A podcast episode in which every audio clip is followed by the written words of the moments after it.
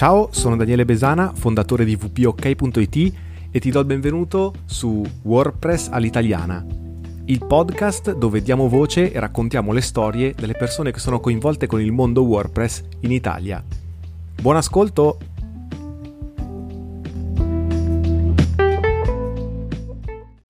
Ben ritrovati a tutti, l'ospite di oggi è Luisa Ravelli. Ciao Luisa, benvenuta! Ciao, ciao Daniele, grazie mille dell'invito. Grazie a te di aver accettato questo invito. Sveliamo, sveliamo che non sono un intervistatore professionista, infatti conosco pochissimo di te. L'unica informazione che ho, che è quella che poi mi ha spinto a, a contattarti, è che eri nel manipolo di italiani che rappresenta il World Camp Europe di Atene quest'anno, quest'anno intendo 2023. Assolutamente sì. Sono super curioso di conoscerti durante questa puntata e sentire com'è andata quell'esperienza. Anzitutto, chi sei e che cosa fai? Io in realtà mi occupo solo in parte di, di web nella vita vera, eh, mi occupo più di formazione per le scuole su tutti i temi di coding, robotica educativa, queste cose qui. E in una piccola parte però faccio anche eh, qualche, qualche sito per qualche piccola associazione, piccola realtà, per alcune scuole.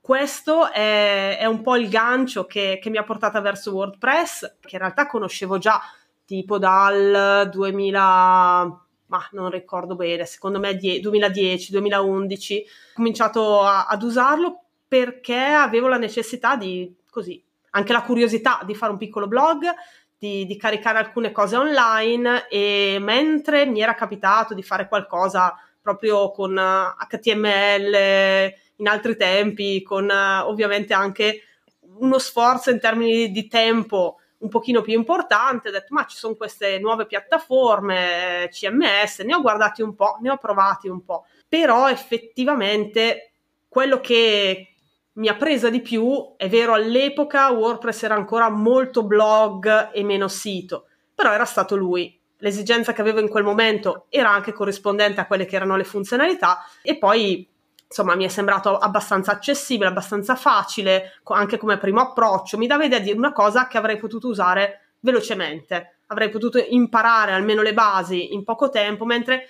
eh, ho provato e poi mi è capitato di usare anche, anche per lavoro sia Joomla che Drupal, però con degli impianti un po' più pesanti dietro, un, con una curva d'apprendimento un pochino più ripida. Quindi quando mi è servito li ho usati, però quando invece ho conosciuto WordPress eh, ho detto no, questo mi sembra la soluzione eh, giusta per me. Poi eh, è un programma, è un progetto open source. io vengo un po' da quel mondo, io vengo un po' dal mondo Linux, community open source, tutte queste cose qua. E quindi assolutamente si sposava con tutto quello che eh, erano le mie preferenze, i miei modi di lavorare. Io lavoro preferibilmente con software libero quando posso. Diciamo che cascava proprio a puntino. E, e da lì appunto un bel giorno in bacheca mi è comparsa questa cosa che nella mia città, io sono di Brescia, c'era un meetup, un meetup WordPress che io non avevo idea di cosa fosse, però era qua a Brescia, dici boh, andiamo a vedere. E quindi ho conosciuto un po' questo mondo e, e poi insomma andando avanti sono entrata nella community Te lo volevo chiedere, come poi, qual è stato il tuo primo contatto con la community? Praticamente mh, mm, mm, ci hai detto che è stato l'annuncio del sì. Meetup direttamente in bacheca di WordPress, che era una novità, adesso non mi ricordo di che versione, però mi ricordo che a un certo punto hanno messo eh, questa funzionalità di avere gli incontri, meetup eh, dire, della, direttamente all'interno della, della dashboard, quelli della tua zona poi. Sì, perché sapevo che era un progetto appunto open source, ma dal sapere che è un progetto che viene gestito, diciamo, in questo modo, al pensare di poter effettivamente davvero metterci un piede dentro, contribuire, fare qualcosa, non è sempre così scontato, perché non sempre eh, le community di sviluppo sono così aperte, mh, mm, come ho trovato quella di WordPress. Eh, insomma, è, è, molto facile entrare, è molto facile contribuire anche a seconda dei, dei livelli di, di competenze che ci sono ci sono molte community di software open source dove certo se sei uno sviluppatore con delle competenze importanti puoi contribuire, altrimenti magari è, è difficile. Qui invece proprio un po' il fatto che sia ramificata sul territorio e quindi sia facile fare un primo passo e, e trovare qualcuno che, che, ti racconta un po' come funziona.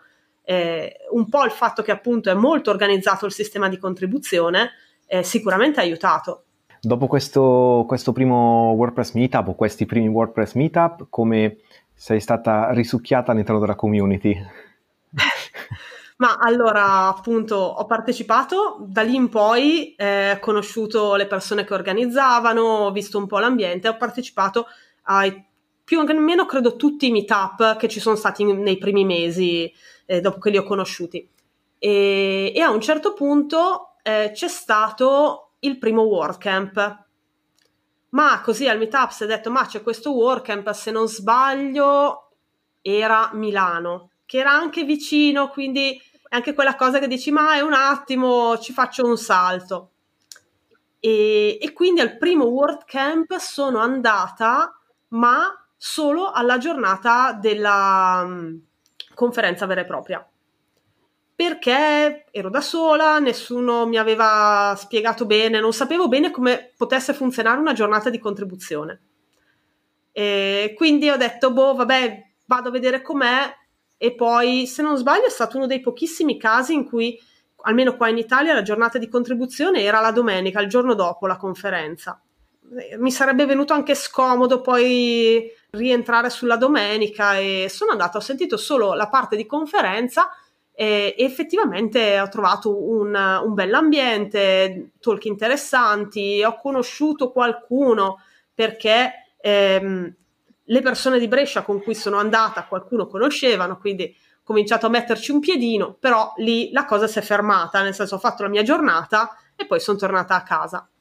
A quel punto però al WordCamp successivo, che è stato se non sbaglio Torino, e lì invece mi sono organizzata per andare a fare Contributor Day e eh, poi anche giornata di, di, talk. E lì poi l'onboarding eh, è, è un attimo, avevo già cominciato per esempio a contribuire con alcune traduzioni per i fatti miei, avevo visto che bastava andare sulla piattaforma, si potevano fare cose, eh, però ecco, così un po' a livello individuale, avevo letto come si faceva, avevo provato. Lì ho mm, conosciuto il team dei Polyglots al Contributor Day e ho detto ma io ho già tradotto qualcosa, magari potrei, potrei provare a venire, a venire, con voi, mi spiegate meglio. E è andata così eh, mi hanno spiegato bene come funzionava tutto il processo, quali erano i passaggi da fare, quali erano le regole per la, per la traduzione. E da lì eh, con il team dei Polyglots ho sempre lavorato, quindi noi ci troviamo settimanalmente online, ovviamente a tutti i vari WordCamp e insomma sono passati i mesi, sono passati i WordCamp e a questo punto sono uno dei GTA per l'italiano eh, appunto dei, dei polyglots, quindi sono una di quelle persone che sovrintendono le, le traduzioni. Ci occupiamo della traduzione del core e andiamo a valutare, approvare le traduzioni anche di, di tutti gli utenti. Sì, in questo podcast eh, abbiamo avuto Stefano Cassone come ospite, esatto. raccontato tutto il funzionamento dei polyglots, quindi tu sei GTA. Tra l'altro io e Stefano siamo stati nominati insieme nello stesso WordCamp a Verona alla fine del Contributor Day, appunto noi non lo sapevamo, appunto c'è stata questa sorpresa, ho detto no no ma abbiamo deciso che, che nominiamo anche voi due. Da qui come sei poi finita a questo WordCamp Europe in Grecia? Già inizialmente, ancora un po' di anni fa, eh, nel 2019 ero andata a WordCamp Europe a Berlino e devo dire che ero rimasta impressionata perché noi abbiamo i nostri workcamp in Italia che si aggirano intorno alle 400 persone, una cosa di questo genere. Ricordo di essere arrivata invece già a Berlino in questo posto gigantesco, 3.000 e rotte persone, veramente impressionante. Cioè io ricordo eh, anche lì al keynote, è il momento in cui tutte le track sono unite perché non ci sono talk alternativi, la quantità di persone e anche lì, ecco, l'ambiente, eravamo già nel 2019 parecchi italiani. Poi, vabbè, 2020-2021 sono state edizioni online. Io le ho anche seguito, ho partecipato, però non è, stessa, non è stata la stessa cosa. Interessanti i talk, però non la stessa esperienza che andare dal vivo. L'anno scorso, purtroppo, me lo sono perso perché difficoltà di spostamento e mi hanno fermata. In realtà era nella mia idea, ma non ce l'ho fatta. Quest'anno invece, fortunatamente, si sono allineati gli astri e sono riuscita, sono riuscita a partecipare. Ci tenevo anche perché, insomma, eh, ormai si sa, l'anno prossimo Work Camp Europe ce l'avremo in Italia. Eh già, sì, ho letto notizione che sarà a Torino. Ma è, è eh stata eh una sorpresa per tutti annunciata lì o te l'aspettavi? Eh, il team di organizzazione ovviamente lo sapeva, eh. nel senso che la, anche il video di presentazione è stato fatto già dal, dal, team che aveva fatto la candidatura. Non è la prima volta in realtà che l'Italia si candida per ospitare Work Camp Europe. Questa è stata la volta buona, diciamo che ci speravamo, sapevamo che era stata fatta la candidatura e avevamo, diciamo, delle buone speranze che toccasse finalmente a noi mm-hmm. e quindi sì, diciamo che eravamo tutti in attesa di questo annuncio e l'idea era un po' anche quella di, di vedere da vicino questo Work Camp Europe, mm-hmm. eh, da vicino nel senso che quest'anno molti italiani erano nell'organizzazione o proprio tra gli organizzatori o comunque io per esempio sono andata come volontaria e l'idea era metterci un piede dentro anche perché l'anno prossimo ci saranno tante cose da fare e quindi capire un po' quali sono le difficoltà, insomma è chiaro che insomma soprattutto chi è nel, nell'organizzazione ha già alle spalle un'esperienza di organizzazione di WordCamp. Anch'io ho fatto WordCamp Italia, adesso stiamo facendo, mm, sono tra gli organizzatori di WordCamp Verona, altri anche più di me, però non è la stessa cosa organizzare appunto un WordCamp Torino o Verona oppure organizzare un WordCamp Europe con un 3.000 persone stimate, perché ovviamente è tutto ingrandito tutti i problemi, tutte le, le cose che possono, che possono aver bisogno di attenzione, ovviamente sono su una scala diversa. Ma quindi Luisa, tu hai partecipato al WordCamp Europe ad Atene più come mh, appunto per, per, capire poi come fare l'anno prossimo o sei riuscita a... No, io avrei voluto la... partecipare comunque. Ok. A Berlino quando ero andata, ero andata proprio come partecipante, mh, senza compiti di alcun tipo. Mm-hmm. Eh, a questo punto, vuoi che nel frattempo il ruolo, le cose che faccio nella community sono aumentate, sono più coinvolta, vuoi appunto un po' anche la, la curiosità di stare spalla a spalla con, eh, con, chi questo evento davvero lo porta a casa mettendo insieme tutti i pezzi. Non so, mh, mm, forse sarei andata come volontaria anche se non avessimo avuto la candidatura di Torino in dirittura d'arrivo. Ok, e se sei riuscita comunque a partecipare a seguire gli interventi o, o, eri impegnata come volontaria tutto il tempo? In alcuni momenti sono stata impegnata, eh, in altri no. Ho, fatto per esempio un turno da volontaria come track manager, quindi in realtà ero in sala, dovevo controllare insomma, i tempi degli interventi, che tutto fosse a posto, che, che gli speaker fossero pronti quando era il loro momento, queste cose qui, quindi in realtà ero in track e quel pomeriggio l'ho, l'ho, seguito anche se ero effettivamente lì come volontaria. Mm-hmm. In altri momenti no, perché a seconda di che cosa fai come volontario eh, sei bloccato, diciamo, in un certo posto e quindi non puoi andare a spostarti, andare a sentire i talk. Però è chiaro che lo metti un po' in conto. Eh, nel momento in cui decidi di dare una mano, sai che ci sono sia compiti che prevedono di poter nel frattempo sentire o, o, sentire il workshop o i talk di dove devi, devi stare, oppure chi fa turni in green room, oppure chi fa um, i turni all'accoglienza, green alle room. registrazioni. Hai detto green room? Sì, ho detto green room, sì. Se lei cos'è? È, è la sala che viene predisposta per gli speaker principalmente eh, ed è un posto di tranquillità. Okay. Quindi l'idea è tu prima di andare a fare il tuo talk ti puoi mettere in green room, puoi lasciare lì tutte le tue cose, la, c'è sempre qualcuno dello staff in green room e puoi ripassare il tuo talk oppure stare mezz'ora in silenzio a concentrarti. Poi ognuno eh, ha esigenze diverse. C'è chi non ha problemi, sta in sala, segue i talk prima del suo e quando è il suo momento sale e parla. C'è chi invece ha bisogno di stare un'ora tranquillo e lì non hai gente che viene a chiacchierare con te, che ti ferma e magari ti, ti distrae se hai bisogno di, appunto di un momento per ripassare, raccogliere le idee. E in tutti i, i WordCamp c'è questo, questo modello. Quindi okay. chi è di, diciamo, di turno in green room è lì, è a disposizione degli speaker se, se serve qualcosa, ma è bloccato lì. quindi tu in quel lasso di tempo chiaramente non sentirai nessun talk perché, eh, ma come mm. quelli che stanno alla registrazione, se sei alla registrazione e mh, mm, dai badge alle persone che arrivano, è chiaro che tu di talk non ne senti. Eh, però ecco, eh, nel mio caso avevo solo una mattinata eh, dove, dove, non sono riuscita a sentire nulla, poi per il resto credo di essere riuscita a sentire quasi tutti i talk che mi interessavano. Ne ho un paio che devo recuperare, eh, sono già tutti online, hanno già pubblicato tutto, quindi ne ho un paio ancora che mi incuriosivano da recuperare, ma per il resto, per il resto ho seguito abbastanza.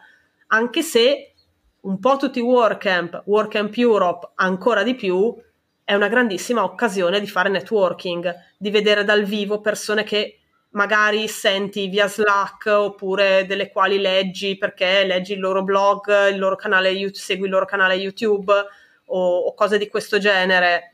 Eh, oppure adesso c'è tantissimo materiale anche su Learn e il progetto Learn mette tutti questi video e appunto tanti sono fatti da, da gente che lavora con la, con la, community, che ci lavora tanto, e uno dice guarda ho seguito un milione di, di workshop oppure di tutorial fatti da te, insomma voglio venire a, a fare due parole con te, a dir, insomma conoscerti, vedere un po' come, come va, quindi eh, tra l'altro WordCamp Europe eh, non ha solo partecipanti che vengono dall'Europa, anzi eh, c'era una parte di gente che veniva dall'Asia, una discreta quantità di persone anche dagli Stati Uniti, eh, quindi davvero puoi andare a incontrare anche persone con le quali poi a seconda dei progetti sui quali lavori eh, puoi avere magari il responsabile globale del, del, progetto che appunto senti in chat tutte le settimane eh, ed è una bella occasione. Quindi tante volte succede di vedere i capannelli di persone anche durante il momento che sarebbe dei talk, ma fermi a chiacchierare, che magari restano lì anche tutta l'ora, non entrano in sala perché approfittano per, per conoscere, per, per aggiornarsi un po' sulle ultime cose, anche perché c'è gente che si vede di persona solo a questi eventi.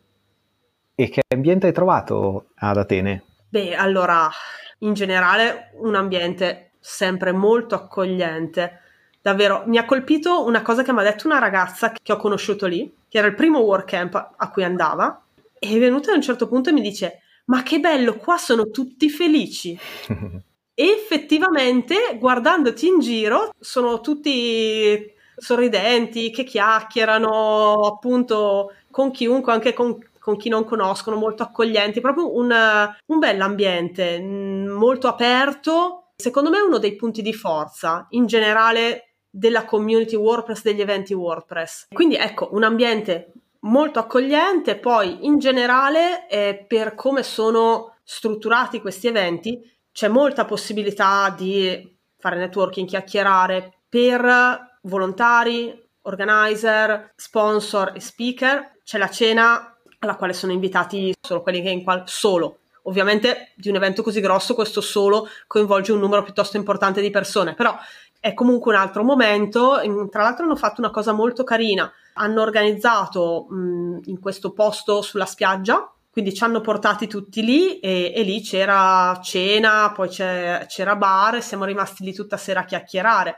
Anche quella è stata un'occasione di, di conoscere gente, anche perché poi è anche un momento rilassato in cui non stai facendo altro e quindi è, è proprio una cena di chiacchiere. Quindi giovedì sera c'è stata la cena sponsor e poi invece sabato sera l'after party al quale sono invitati tutti, quindi anche i semplici partecipanti hanno la possibilità di venire e in questo caso hanno preso in affitto, era una discoteca eh, che era completamente per noi e l'idea era si, ci si trovava là e poi si, si passava la serata. Com'è andato per te questo, questo WordCamp? Visto che appunto hai partecipato a diversi WordCamp Europe, hai trovato qualcosa di diverso, ma percepito qualcosa che sta cambiando nella community? Non so. Io devo dire, essendomi persa quelli di mezzo e non avendo più visto un WordCamp Europe dal 2019, l'ho trovato molto ricco, davvero erano tre track di talk e due track di workshop, tutto contemporaneamente.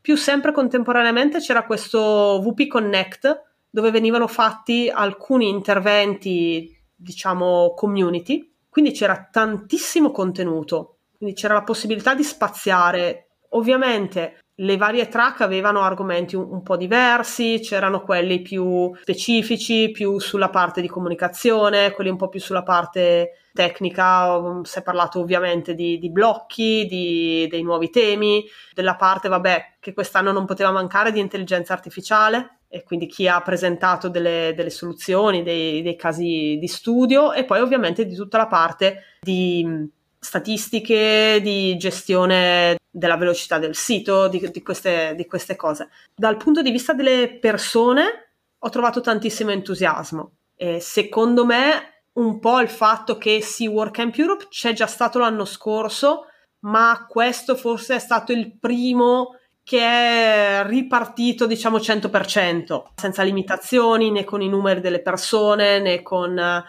altri, altri vincoli. In generale in giro per il mondo sono ripartiti quest'anno i WordCamp, hanno in realtà inteso come appunto da, dall'autunno scorso. La maggior parte degli eventi hanno, hanno ripreso dopo l'estate scorsa e sono partiti adesso, quindi era un po' il culmine di, questo, di questa stagione, diciamo, secondo me. E molte community si sono presentate con uh, dei grandi numeri, perché vabbè, noi abbiamo la tradizione, se, se, si riesce a recuperare tutti, di cercare di fare la foto degli italiani. Okay. Oltre alla foto che probabilmente avrai visto di tutti i partecipanti, che anche questa è tradizione eh, dei WordCamp, non solo Europe in realtà, la, lo facciamo sempre anche qua in Italia, eh, alla fine di cercare di avere la foto con, uh, con tutti.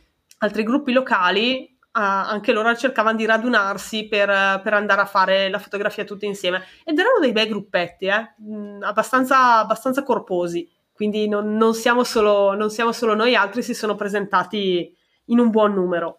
La cosa che mi ha stupito è dai numeri che hanno, che hanno dato, al di là del, vabbè, quello magari non mi ha stupito, però come numero mi ha colpito abbastanza, 92 paesi, quelli di provenienza dei partecipanti, che non sono Caspita. pochi. Eh. Invece l'altra cosa che mi ha stupito è che, non ricordo il numero, ma quasi metà dei partecipanti, più di mille comunque, erano al loro primo WordCamp.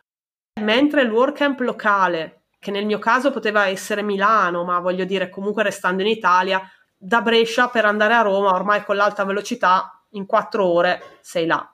Quindi mm-hmm. comunque un WordCamp facilmente raggiungibile, uno dice magari pensa che sia più l'idea di vado a vedere il mio primo senza attraversarmi magari tutta l'Europa o lì invece non, non so quali fossero le provenienze, però un numero piuttosto alto, non me lo aspettavo così alto di nuovi partecipanti. Pensavo che fossero più persone appunto che visto eh, come si sono trovate con i WordCamp locali eh, potessero decidere di dire dai, guarda c'è quello europeo, vado a vedere anche quello. Quindi ecco, questo mi ha, mi ha un po' stupita, in positivo, però non, non, me l'aspettavo. È un bel segnale, insomma, la community è, è viva e vegeta. Sì, questo l'abbiamo visto anche noi già con WordCamp Italia, eh, a novembre abbiamo avuto un buon numero di, di iscrizioni, un bel riscontro e anche adesso Torino ho visto che come numeri non, non, aveva nulla da invidiare alle edizioni precedenti, anzi, ora siamo, siamo in attesa appunto nella, in autunno di fare WordCamp Verona, però già ad Atene qualcuno per esempio mi ha fermato e mi ha chiesto Mm. perché eh, non è stato annunciato, ci sono le date, ma lanceremo a breve tutti i dettagli e quindi qualcuno già mi ha chiesto, quindi insomma è chiaro che è un, è un bel segnale. E a livello di sponsor e più in generale magari aziende coinvolte, come è stato questo evento? Te lo chiedo anche perché comunque nell'ultimo, beh, direi negli ultimi due o tre anni ci sono state anche molte, molte acquisizioni all'interno del, dell'ecosistema di WordPress. Sì, un po' si è visto colpisce sempre molto la quantità di energie spese dagli sponsor perché hanno questi spazi con eh, adesso sono giochi e quindi c'è il gioco di tira la pallina, centra il bersaglio, pesca la papera, davvero c'erano un sacco di, di queste cose e colpisce molto il fatto che in generale gli sponsor eh, siano lì per avere più una relazione con i partecipanti che non per fare o tentare una vendita. Quindi è, è proprio una questione di eh, avvicinamento alla community e agli utenti più che il tentare davvero di portare a casa, non so, le vendite del plugin o del servizio rispetto ad altri forse tipi di eventi, mm. eh, questo si nota particolarmente. Poi eh, chiaramente ci sono gli sponsor maggiori che hanno degli stand che sia in dimensione sia in cose che portano sono qualcosa di che viene dall'altro mondo, davvero portano però ho visto quest'anno molto entusiasmo anche nei piccoli sponsor, tanti che magari hanno sponsorizzato anche per la prima volta, che hanno deciso di fare quel, qualche passo. Nel mezzo invece abbiamo tutte le società che insomma conosciamo, che sono quelle che sono spesso sponsor anche da noi in Italia dei WordCamp. Ovviamente però adesso sono cambiati un pochino gli equilibri, quelle che si sono messe insieme perché sono state acquisite o comunque prese dal, dalle stesse compagnie, eh, fanno magari delle cose in tandem, quindi devi mm. venire prima da me, poi vai anche da loro e alla fine... Eh, però ripeto, eh, l'ambiente anche con gli sponsor effettivamente è, è sempre piacevole. Cioè, anche loro sono lì tutti entusiasti di vedere, di, di conoscere un po' le, le, anche le persone proprio. Che bello, che bello. Sì, però hai ragione, è un tipo di evento dove, cioè alla fine è la festa di una community, è completamente diverso da una fiera di settore dove comunque ci sono, c'è, c'è gente che vuole vendere qualcosa e, e, e, ci sono persone che stanno cercando una soluzione a qualcosa. Eh, quindi sì, le, l'atmosfera e le dinamiche sono, sono veramente diverse. Sì, paradossalmente mi sono resa conto che la maggior parte degli sponsor non avevano magari una brochure con indicati i loro servizi Okay. È vero che per carità, forse 2023 la brochure forse è un po' passata come idea, però mi avvicino al, allo stand e effettivamente mi aspetto che mi parlino dei loro piani, dei loro servizi, e invece magari ti chiedono, ah ma tu da dove vieni, cosa fai? Un po' curiosa come cosa. Invece tornando agli speech che sei riuscita a seguire, qual è quello che ti è piaciuto di più? Quest'anno ci sono stati, oltre agli speech classici, che erano sia nella solita versione standard da mezz'ora, sia in quella dei Lightning Talk, quindi da 10 minuti, un quarto, un quarto d'ora, eh, quindi veloci, ma c'era anche un altro fo- format del quale ci sono state parecchie sessioni, che è stato quello dei panel. Quindi fondamentalmente non c'era una persona che presentava un argomento, ma c'erano piuttosto 3-4 persone che discutevano di, di un argomento. Ecco, questo è un format che a me è piaciuto abbastanza perché ti permette di sentire magari di uno stesso argomento più punti di vista. Eh, per esempio, ho seguito mh, mm, quello dove ha parlato anche la nostra Liceo Ru, che era sulla, sull'avvicinarsi alla contribuzione, senza però saper uh, programmare e quindi parlavano dei vari modi di contribuire alla community eh, oppure appunto alle traduzioni, alla documentazione. E eh, la cosa carina era c'erano esponenti della community giapponese, americana, c'era Alice e c'era Patricia che è svizzera. E anche qui sentire un po' eh, come si, si muovono anche le diverse community è stato interessante. Chiaramente forse ha più, è una cosa che interessa più qualcuno che è un po' in questo meccanismo, che è già un po' nella community e che quindi cerca nuovi, nuovi modi. Però a me è sembrato un format interessante. Ce n'è stato, se non sbaglio, uno anche che però non sono riuscita a seguire eh, sul futuro dei temi.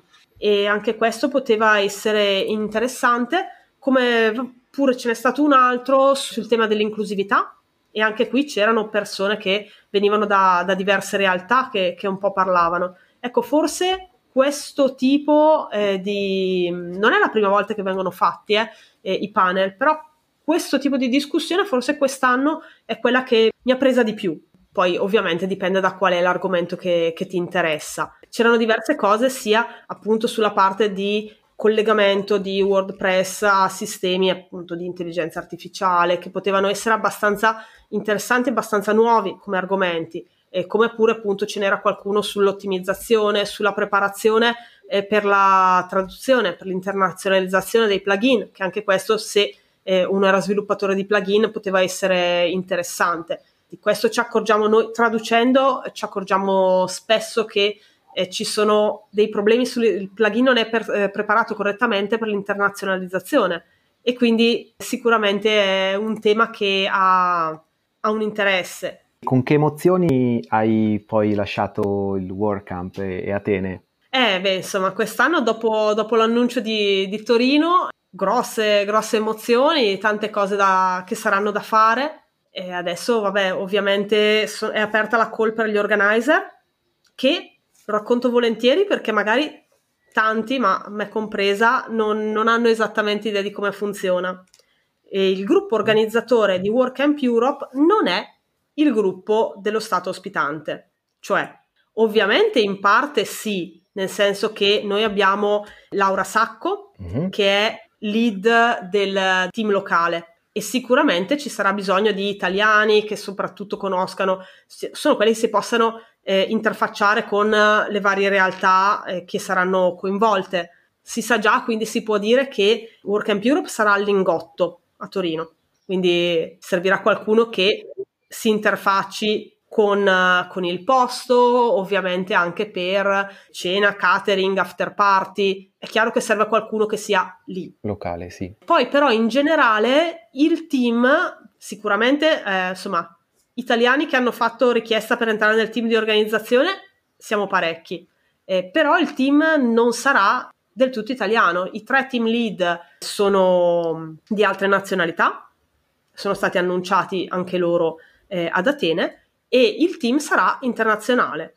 I nomi degli organizzatori in effetti li avevo visti anche degli altri WordCamp, però poiché oltre agli organizzatori che gestiscono i vari team, c'è il team poi, per esempio per la comunicazione c'è un team lead, ma poi c'è tutto il gruppo di, della comunicazione e, e così di, via dicendo per tutti i vari team, il fatto che i team lead non fossero tutti dello Stato ospitante però mi faceva comunque pensare che la maggior parte degli organizzatori fossero invece non è assolutamente, non è assolutamente detto. È una precisa scelta o capita così perché comunque sono team che sono aperti a tutti, sono internazionali? Il dettaglio non lo conosco, però l'idea è che WordCamp Europe viene organizzato dalla community europea, non okay, dallo giusto. Stato che lo ospita. Quindi la razza è questa, poi mm. esattamente come venga scelto, quanti, chiaro che dipende anche dalle candidature, però come, come venga scelto, quante persone magari locali prendere, eh, a parte il team local, che appunto è un team dello Stato ospitante per causa di forza maggiore, e degli altri team non so se ci sia una qualche regola per la scelta oppure se sia semplicemente viste le candidature si, si valuta cosa, cosa fare, chi, chi, scegliere. Ok, ok. Della community italiana ci siamo candidati in tanti. Poi però bisognerà vedere perché, perché la scelta è dei tre um, leader del, dell'organizzazione. Sai quante persone sono poi coinvolte in un evento simile? Come organizzazione? organizzazione sì. Ti posso dare i numeri di Atene, erano una novantina gli organizzatori e i volontari erano 160, anche se avremmo dovuto essere un po' di più, perché ci sono stati un po' di problemi con i visti per chi arrivava da fuori Europa e quindi alcuni che avevano chiesto di, di essere volontari non sono poi riusciti a ottenere il visto e, e quindi so, sono saltati e il numero si è un po' abbassato. Credo che fossero previste quasi 200 persone come volontari. Per gestire... È chiaro dicevi... che sono tante, però è anche chiaro che l'idea è che tu abbia solo dei turni da volontario.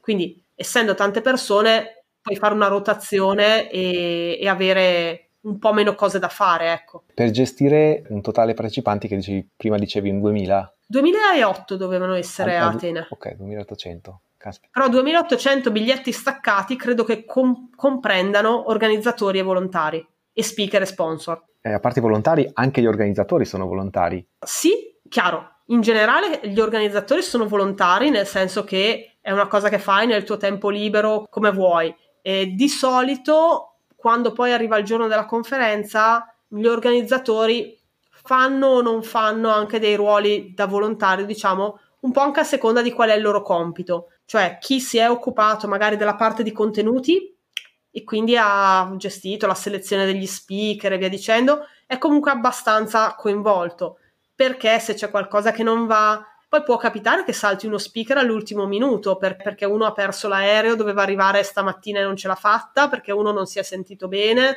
ha avuto un'emergenza familiare, insomma a quel punto lì devi essere pronto a chiamare gli speaker di riserva e quindi alcune cose eh, vengono gestite già nelle settimane prima perché c'è chi ha un problema, avvisa e poi ovviamente ci sono gli imprevisti. Quindi chi fa parte di questi, di questi team? Sicuramente, chi fa parte del team dei volontari, bene o male, eh, la gestione dei volontari sì, la organizzi prima, ma poi devi essere lì sul momento perché anche lì ci può essere qualcosa che non va, ci può essere chi avvisa la mattina stessa che purtroppo non può venire eh, perché ha un problema e il turno va, va in qualche modo coperto. Chiaro, ci sono organizzatori che invece magari durante il giorno, i giorni della conferenza riescono a essere un pochino più partecipanti dopo aver lavorato i mesi prima. Però sì, tutto per tutti è volontario, come pure sempre nei WordCamp gli speaker sono speaker volontari che, che non ricevono nulla, nel senso che non, non, vengono pagati, non hanno neanche un rimborso spese, a meno che poi magari invece la loro azienda eh, non, non, decida che vuole che loro partecipino e quindi li sponsorizzi, diciamo, però ecco, da parte dell'organizzazione del WordCamp non c'è, non c'è nulla per, per retribuire né chi lavora né gli speaker. Ok, Luisa, grazie per averci portato nel, dietro le quinte di questo WordCamp Europe e anche per farci capire un po' come sarà l'organizzazione del, del prossimo, di quello del 2024 che sarà Torino. Si inizierà quest'autunno l'organizzazione vera. Adesso appunto è aperta la call per gli organizer e una volta che verrà scelto il team, al di là di alcune cose, per esempio la, la disponibilità del lingotto insomma cose che andavano bloccate subito anche perché sarebbe stato un problema eh, sistemarle più mm. avanti. Tutto il resto si farà quando ci sarà il, il team composto, si assegneranno i compiti. Quest'anno hanno detto che sono partiti con l'organizzazione appunto mi pare ad ottobre-novembre, quindi penso che per Torino sarà qualcosa del genere. Si partirà dopo l'estate, insomma, appena, appena sarà pronto il team. Ecco, ti volevo chiedere che cosa c'è nel, nel tuo futuro, Luisa, immagino che una parte sarà l'organizzazione del WordCamp. C'è qualcos'altro che ci vuoi raccontare? Ma allora adesso è quella più imminente, non è WordCamp Europe, ma appunto è WordCamp Verona. Faccio parte del team organizza- degli organizzatori e quindi eh, WordCamp Verona sarà a metà novembre. E adesso siamo a breve eh, con, eh, con, il lancio del sito, con appunto le call per i volontari, per gli sponsor, per gli speaker Sicuramente ci sarà un po' una battuta d'arresto di tutto durante agosto perché insomma lasceremo aperte le candidature, però sicuramente non è il mese dove, dove ci sono più contatti e poi da, da settembre si, si, dovrà partire e, e lavorare per, per fare in modo che riesca tutto nel miglior modo possibile.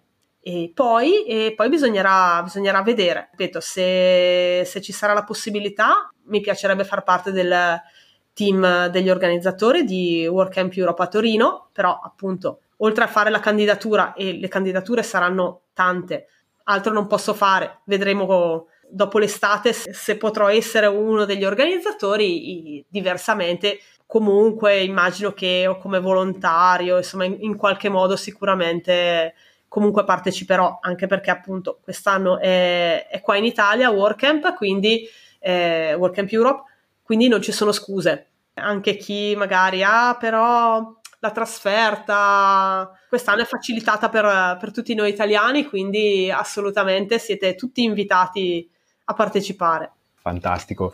E andando in chiusura, allora ho tre domande rapid fire, le chiamo, insomma, domande a risposta secca o in una o due frasi. Sei pronta? Proviamo, vai. La prima è che cos'è per te WordPress? Ti direi principalmente la community, nel senso che sì, sicuramente lo utilizzo, lo utilizzo per lavoro, lo utilizzo anche per, per diletto, per cose mie, però principalmente le persone, la community, le persone che, che ho conosciuto e che, con le quali ormai mi rapporto molto frequentemente. Diciamo che ormai so, è diventato un gruppo di amici.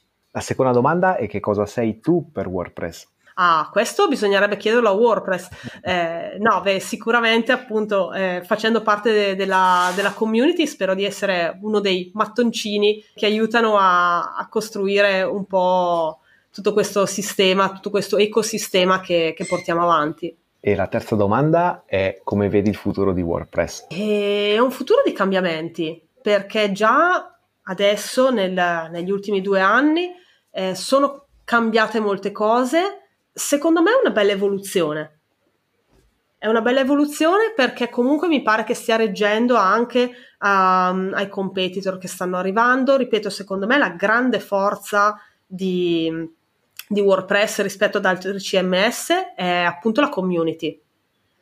Dal punto di vista del, dell'evoluzione delle funzionalità, so che non tutti sono d'accordo perché i, grandi cambiamenti che ci sono stati negli ultimi anni hanno scontentato qualcuno, ma secondo me è un po' nel, nel normale evolvere delle cose. Eh, io invece devo dire che li trovo molto interessanti. Eh, sto imparando un sacco di cose nuove perché escono funzionalità eh, più o meno ogni mese, però mh, è una strada che, che, a me sta piacendo. Però ecco, so che non tutti saranno d'accordo, è sempre difficile abbandonare la strada vecchia per la nuova. Eh, però in questo caso a me sembra che, che ci siano delle buone potenzialità. Ottimo. Luisa, ti ringrazio ancora e come ti si trova? Io, io ti ho trovata allora, su Twitter. Beh, sì, su, su Twitter, eh, ma principalmente eh, sullo Slack sia italiano che internazionale. Eh, mi trovate con nome e cognome Luisa Ravelli, quindi non vi, non vi potete sbagliare. Lì accedo tutte le settimane quantomeno, quindi di sicuro non vi scappo, ecco. Ok, se vi serve un volontario, qualcuno che organizza un, un evento a livello europeo, contattate Luisa. no, scherzo. No, grazie ancora tantissimo per questa chiacchierata che siamo fatti. Grazie mille a te, eh, ripeto, è stato un piacere. Grazie ancora e ciao a tutti. Ciao.